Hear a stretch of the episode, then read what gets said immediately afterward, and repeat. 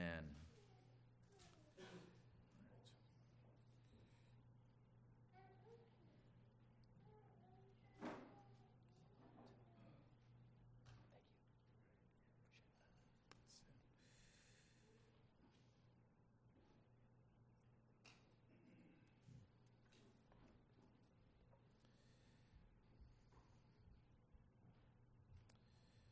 So this morning uh, we are going to be concluding the series that we did that we began in October, the Reformation series on calling, and and specifically we call it's the the doctrine of Christian vocation, and the doctrine of Christian vocation uh, is and vocation is the Latin word for oh, calling.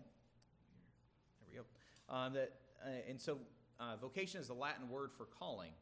And so, what is the the uh, what is our calling as believers? How has God called us? And this is what we've been exploring this last month. And so, I'm going to begin. I'm going to read our first passage. We'll be in several passages today uh, in the New Testament, but I'm going to read our first passage, and I'll bring the text up on the screen. It'll be Ephesians chapter four, verses one through three. Ephesians chapter 4, verses 1 through 3. I'll be reading from the English Standard Version. Hear the word of the Lord. I, therefore, prisoner of the Lord, urge you to walk in a manner worthy of the calling to which you have been called, with all humility and gentleness, with patience, bearing with one another in love, eager to maintain the unity of the Spirit in the bond of peace. And so we have been, uh, as I said, talking about Christian vocation. And we've, and we've looked at the four major aspects of our calling as Christians. Uh, what, is, what are we supposed to do as believers? And, and we broke this into four aspects of uh, work and family and citizenship and in the church. And now, to be sure, in each of these, we've only scratched the surface of these areas, but even in them, we have observed our uh, our, our, Christian responsibility to love and provide for our family, for those who are under our care, to work excellently with integrity in our labors, that we may bless others and even ourselves, to be faithful citizens in our community, that we may help bring renewal to our neighbor and our city. Our responsibility to worship with the people of God in the church and to support one another as members of one body. And as we can see on the you, know, you can see on the diagram there, uh, the, um, uh, the, these areas often overlap in, in a variety of different ways depending on uh, who we are and what circumstances we are in. And, uh, and uh, but but the, uh, as we consider the specifics and we apply them to our lives, we, we have to there, there's a danger that arises from all of that as we consider all of these different things. Because in our current time, we are, we are truly tempted to, uh, and sometimes encouraged to cast off our responsibilities, to, to cast off our calling, to instead embrace selfishness, to embrace the desires of the flesh, to em- em- embrace and just seek after comfort above all else, pleasure above all else. And we, and we have a term that we like to call it nowadays, which is self care. Right? I just need a little self which is a good term if you use it appropriately, but is also a term that's used for I'm just going to be selfish for a long time and just going to cast off the needs of others for a while. There is embedded in all of this, uh, a, a, a, as we talk about Christian vocation, and in all of this is embedded this idea that's a bit of a bombshell that it, it disturbs the minds of many, and it is simply this: your life matters to God. God cares how you live. That can be terrifying to a person who believes their life actually doesn't matter all that much. That, that my life is insignificant. And, and, and, and, so, uh, and so that can feel like a lot of pressure. Oh, God is actually carrying on me. And like, you know, if you're the kind of person who, if the spotlight comes upon you, you just kind of want to shrink into a corner and melt away. You know, that, you know, it's like now the divine spotlight is upon you and you're like, ah, I can't handle the pressure. It can also be terrifying if you're someone who wants to define your life in your own way. on your own terms rather than God's terms. But the scriptures are clear. We must embrace the calling that God has placed upon us. This is what He has made us for. These are the good works that God has planned in advance for us to do, as Paul says in Ephesians chapter 2. He is the one who is calling us to this life, and we respond to that call by His grace and His Spirit. Today, then, is really all about how we can begin to embrace that great and noble calling as Christians. And so we're going to consider then how, in all areas of our calling, in family and work and, and, and citizen, our citizenship and in the church, uh, we can begin to embrace that call by considering our calling to a virtuous struggle and our calling to suffering service. So we'll look at each this morning. First, we realize that we are called to a virtuous struggle. And, and there's three aspects to, to that virtuous struggle. And, and in terms of, we're going to continue this, this language of calling that, uh, that Paul makes clear in the New Testament that we are called to a worthy life. This passage that we just read in Ephesians chapter 4, verses 1 through 3, bring it back up here. Uh, he says, I urge you to walk in a manner worthy of the calling to which you have been called. The common metaphor in the Bible for, for living the daily life is walking. Well, why walking? What is, what is walking? You may not like walking. Uh, and it, but what is required to walk? We just need to think about it. First, you must be able to walk if you're going to walk. You need to have the intention in your walking. Even if you are simply going for a walk, you have to consider the route you will take, how you will return home. You need to think about the distance you're going to cover uh, and the possible dangers you may encounter. Is why a lot of times you'll see people walking in my neighborhood with a big stick because there's somebody's dog running around. You know, so they're carrying a big stick just to whack a dog, or maybe a person. I don't know. I haven't seen that one yet. But, um, but you have to consider what, what dangers you may encounter. Uh, you have to think about um, uh, the, the, type of terrain that you're going to be on. Are you walking on a, a gravel road, a, a, a, a dirt road, a, paved road? You're you walking in grass? Or are you, are you walking through the brush? You have to think about the weather and the appropriate uh, clothing uh, that you need for that outing. How long and how far you walk depends upon the schedule of your day and other things you need to accomplish. And in fact, now that you think about it, you know, taking a walk is a, quite a complicated thing. Walking requires thought and intention. Someone who does not consider these things when if they go for a walk would be considered unwise at best or a fool at worst, depending on the severity of their neglect of these things. How often have I, as a parent, hollered at my younger children to watch out for cars or, or dogs or to come back and get their shoes or jacket or pants? Just be clothed, please, when you leave the house. Yet so many are in their life running around outside thoughtlessly, without intention, because I just want to be me. And Paul says that, that we have to walk a Christian walk. It is a particular kind of walk, it is a worthy walk. This is apparently a favorite phrase of Paul to walk worthy, uh, because it's even the motto of uh, Trail Life that we go to on Tuesday, the boys' outdoor adventure program. But in Philippians 1:27, he says to let your manner of life be worthy of the gospel of Christ in 1 Corinthians 1:10 to walk in a manner worthy of the Lord, and 1 Thessalonians 2:12 to walk in a manner worthy of God. And here he says walk in a manner worthy of your calling with which you have been called. If you have Jesus as your savior, then Christian, you have been called. The question is not am I called as a Christian? The question is, does my life line up with the calling that God has given me in Christ. But what calling is that again? It is the calling to live as holy and royal priests of God, offering up our spiritual sacrifices to Him in the areas of our family, our work, our nation, and our church.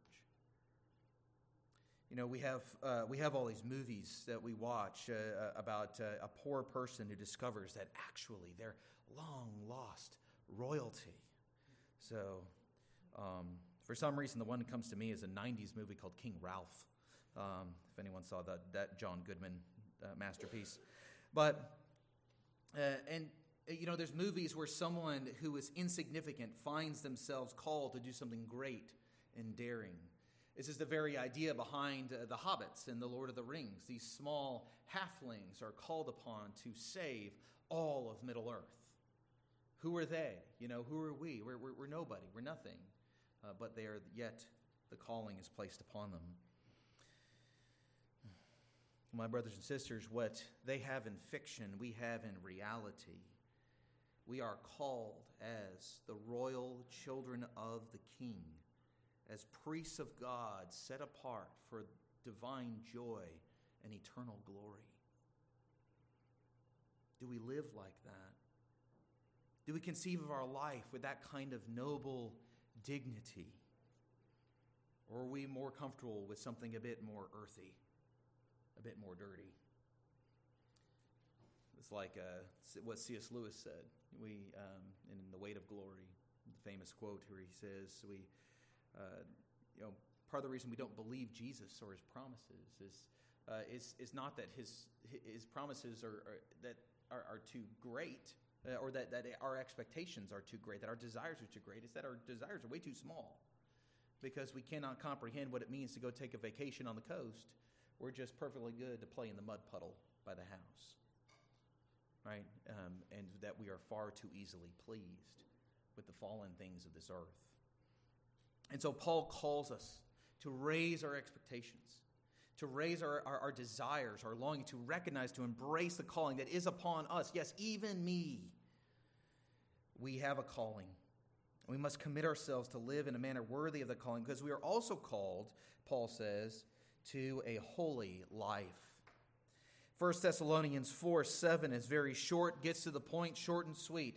For God has not called us for impurity, but in holiness.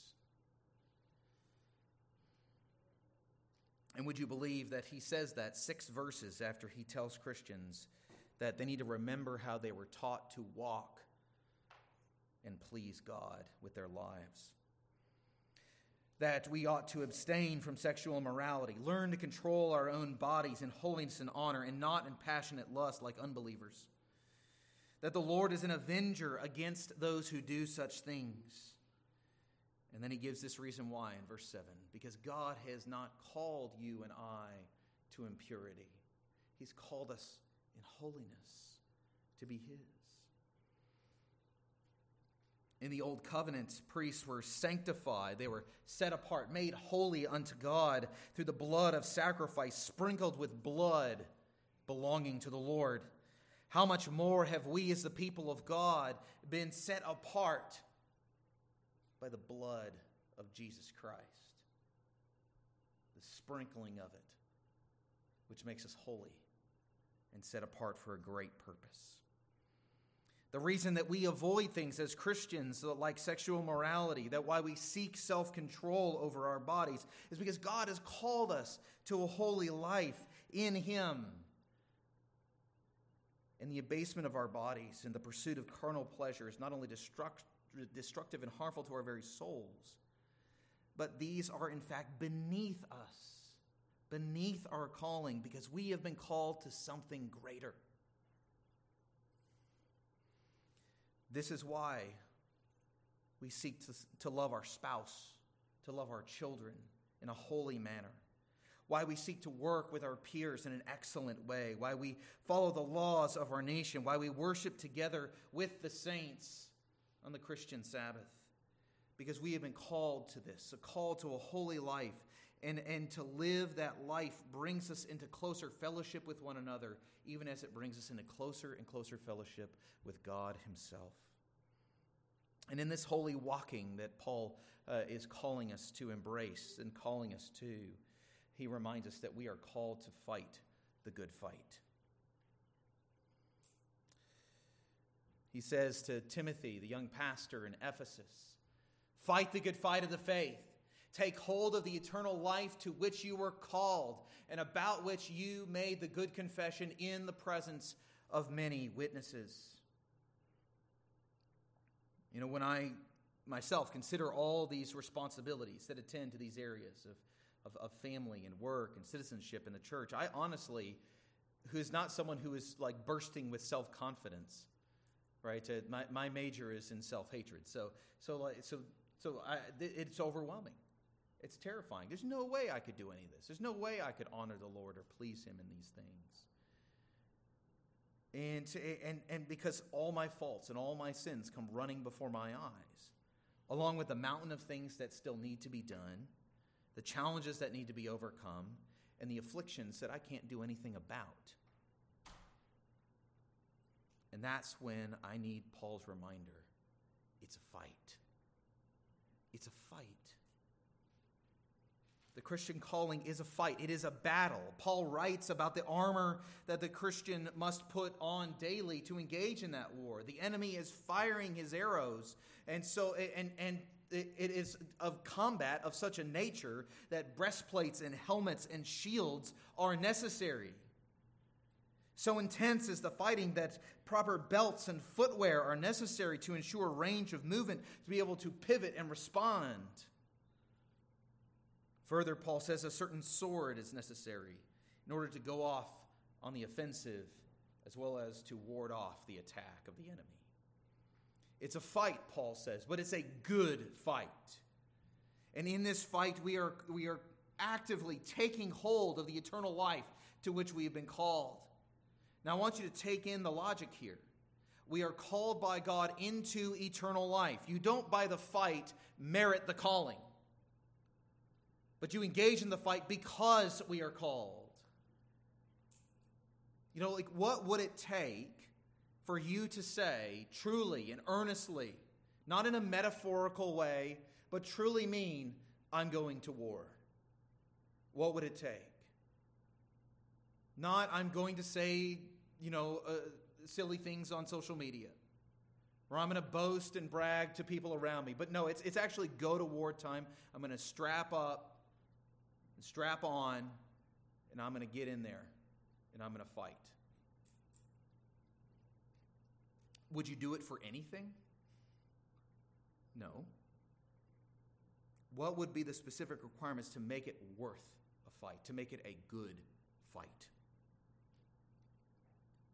You know, right now, this, you know, the idea is, um, you know, the running idea with Ukraine and Russia was that Russia was just going to grind and, and scare the Ukrainians into giving, giving up. But the problem is, is that they've destroyed so much and taking so much that now the Ukrainians have nothing left but to fight because they're fighting for their very existence.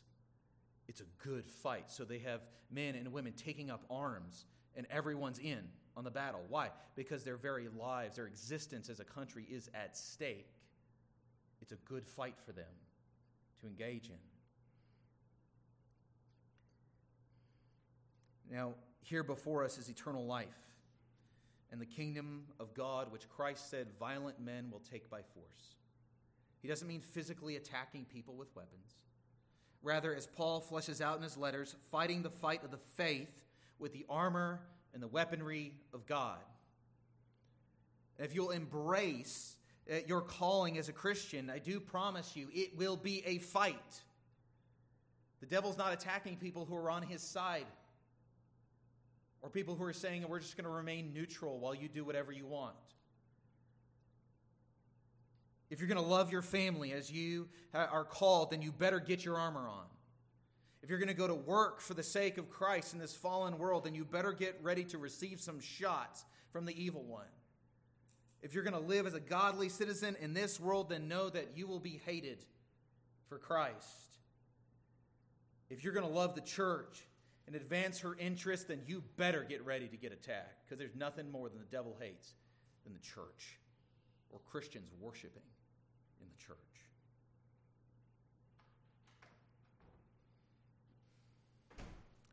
For the world hates Christ. And the devil is prowling around like a roaring lion, looking for someone to destroy. But as Paul reminds Timothy, so I want to remind us here today we have taken up the calling to fight the good fight when we profess Christ to be our Savior. It is not a, it is not a calling that we can lay down, it's only a calling that we can honor and fulfill in the grace and power of the Spirit. The question is not, Christian, are you uh, in a battle? The question is, did you leave your armor at home? Because you're already in the fight. We are called to a worthy life, a holy life, engaged in the good fight. This is the virtuous struggle of our calling. And secondly, and more briefly, we are called to suffering service. What's interesting here is that uh, we can be somewhat surprised um, uh, because uh, we might get all that armor talk and we're going to war, we're going to go punch some non Christians or something. I don't know. You just kind of get, kind of get worked up, right? Um, but then, uh, but then you're like, well, how does that work? How does it look like? And then Paul, then all Paul also talks about. He's like, well, you really got to suffer. And Paul and, and, and Peter, he's like, you got to suffer. And all of a sudden, it's all about suffering when we talk about living the faith and fighting for Jesus. Because we are called clearly in, to do good while we suffer in this life, in our callings. Peter says in 1 Peter chapter 2 verses 19 to 20, "For this is a gracious thing when mindful of God one endures sorrows while suffering unjustly." For what credit is, is it if you sin and are beaten for it and in, you endure? But if when you do good and suffer for it, you endure, this is a gracious thing in the sight of God. For to this you have been called, because Christ also suffered for you, leaving you an example so that you might follow in his steps.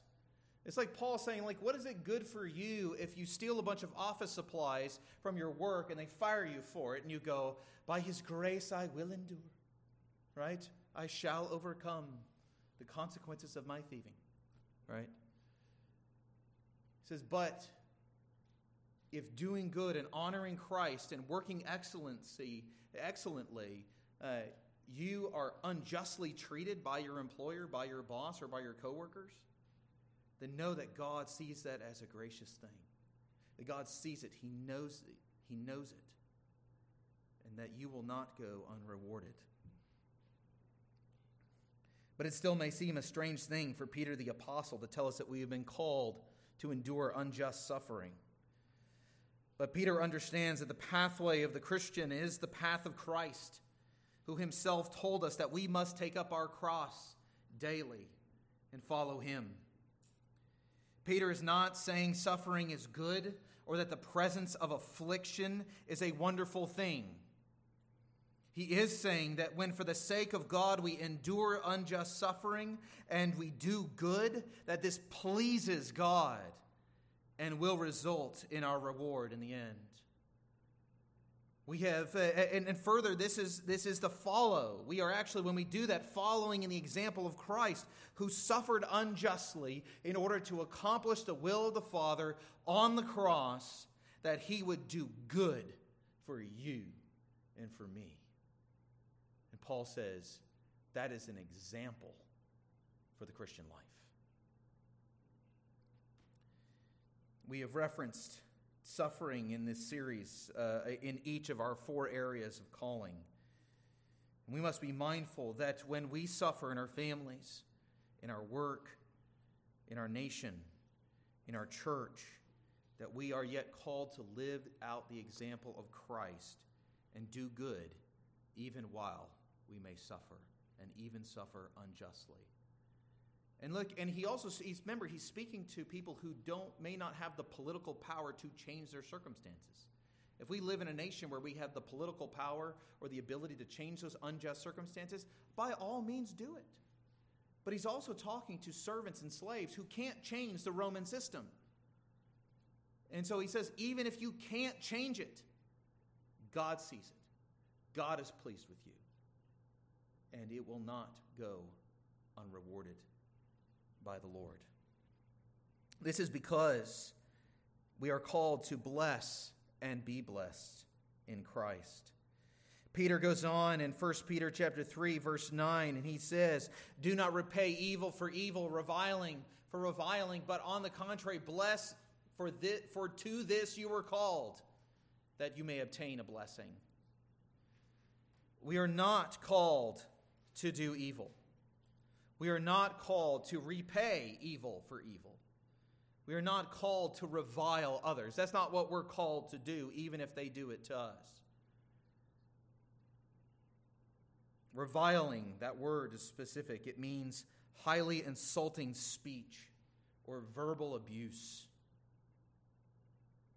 We are not called to that. Our Savior did not return evil or reviling that he received, but was silent before them, entrusting their judgment to the Father. Rather, we are called to bless, Peter says. We pray for our enemies as Christ told us. We do good for our enemies as Christ told us. And in doing so, we overcome them. Why? Because this is how Christ regarded us when we were once his enemies. And so, even as the New Testament is filled with all this fighting imagery that describes the Christian fight, the way that we fight ultimately seeks to be a blessing to our neighbors, as we indeed seek blessing from God. And finally, in this call to suffer and serve, we recognize that we are called to glory in Christ. Continuing in 1 Peter, which I almost want to say is the New Testament letter about suffering. I remember preaching through it and just was shocked about it. Every chapter had a section on suffering, but guess what? They must have been a suffering people that he was writing to. Well, he says in 1 Peter chapter 5 verse 10, "And after you have suffered a little while, the God of all grace, who has called you to his eternal glory in Christ, will himself restore, confirm, strengthen, and establish you. The good news about suffering in this life is that it's not forever, and that's not just some dark joke about death. Suffering truly has an expiration date. And we must, uh, we, uh, we must uh, uh, you know, even while we may suffer uh, relationally or physically, we must never forget that we have been called yet to eternal glory in Christ, even in the midst of it. And that means that while we may suffer in various areas of our calling, that God one day will, uh, the, it, as the God of all grace, will restore, confirm, strengthen, and establish us in his kingdom forever. We will look back on our days, even years of suffering, and we will call it like Peter Indeed, that was just a little while. It was just a little bit of time before the God of all grace came to our aid. Your suffering will give way to glory in the grace of God. Don't forget that in the midst of your calling, as you embrace those responsibilities and suffering enters in as you cast off the alluring calls of our culture to disengage and to instead just seek selfish comfort and distraction, and instead you pain yourself with, with care and love for your brothers and sisters in Christ. You fight against sin. You seek to care for those in your family, in your workplaces, in city, in state, in country. As we seek to live truly worthy and holy lives in accordance with our calling as we, we are struck by our own limitations, our sins, and our failures on a daily basis, as we may even be tempted to despair that we can ever do this, we must remember that we serve the God of all grace. Not some grace, not grace when you made it 80%, but the God of all grace. When the armor is weighing you down, when your arms are so exhausted that you don't feel like you can lift the shield or sword anymore against the enemy, we have to remember that we serve the God of all grace. And the God of all grace, the apostle says, is there for us. The God of all grace who was there for the apostle when he was crucified upside down. For where we are destroyed, he restores, Peter says. Where we are uncertain, he confirms. Where we are weakened, he strengthens. Where we are crumbling, he establishes. Make no mistake, one cannot live out the Christian calling in their own strength, wisdom, or character. We need and we have, as Peter says, the God of all grace who heals us as we serve him, even in the midst of suffering and affliction. What shall we say in the view of all of this? Well, Christian, you have a vocation. You have a calling. You have been called by God to live as holy and royal priests in your family, in your work, in your nation, and in your church. Will we live up to that calling? Or we are called to live worthy and holy lives in a glorious fight as we seek to take hold of the eternal life to which we are called in Jesus Christ. And much of that fight comes through the daily suffering for Jesus' sake as we bless and are blessed by God, the God of all grace, who will one day bring us into his eternal glory. Let us then, by the Spirit's help and grace, take up our calling this morning and offer up our spiritual sacrifices, that in the end we may be found faithful. Let's pray. Heavenly Father, we thank you that in Christ we have hope and life and, and blessing, that you help us with every need. And Lord, though you do not take every pain away, you do not take any every thorn of the flesh away from us. You yet, in those times, in those areas, show your grace to be greater than our weakness and you glorify your power in the weaknesses of your saints. And so, Father, we pray that where we see how weak and needy and, and, uh, and we see our inability, we see our failures, we doubt, like Moses, our ability to carry out the mission that you have given to us to live as Christians. Father, we pray that we would remember that you have placed that calling upon us. That you will strengthen and bless and equip us. That you have sent your Spirit to live in your people. That you have given us your word and your Spirit and your truth. You have given us the Christian community. You have given us the sacraments, the signs and seals of, of your covenant. That you have given to us the gift of prayer Father, may we take encouragement and strength. May we be emboldened and go forward with confidence that you send us out into the world. And that we, wherever we go, we know that we are called by God, our God, to go there and that you are with us and that you will accomplish all that you have for us to do and to be. And Lord, where we fall short, May we not despair. May we confess. May we repent. May we seek to make amends. But may we set our eyes upon Christ and endure in faith, striving, striving after to take hold of that eternal life to which you called us in your mercy and grace in Christ Jesus. Father, may this be true of your people. May it be true of we today in this church. We pray this in Christ's name. Amen.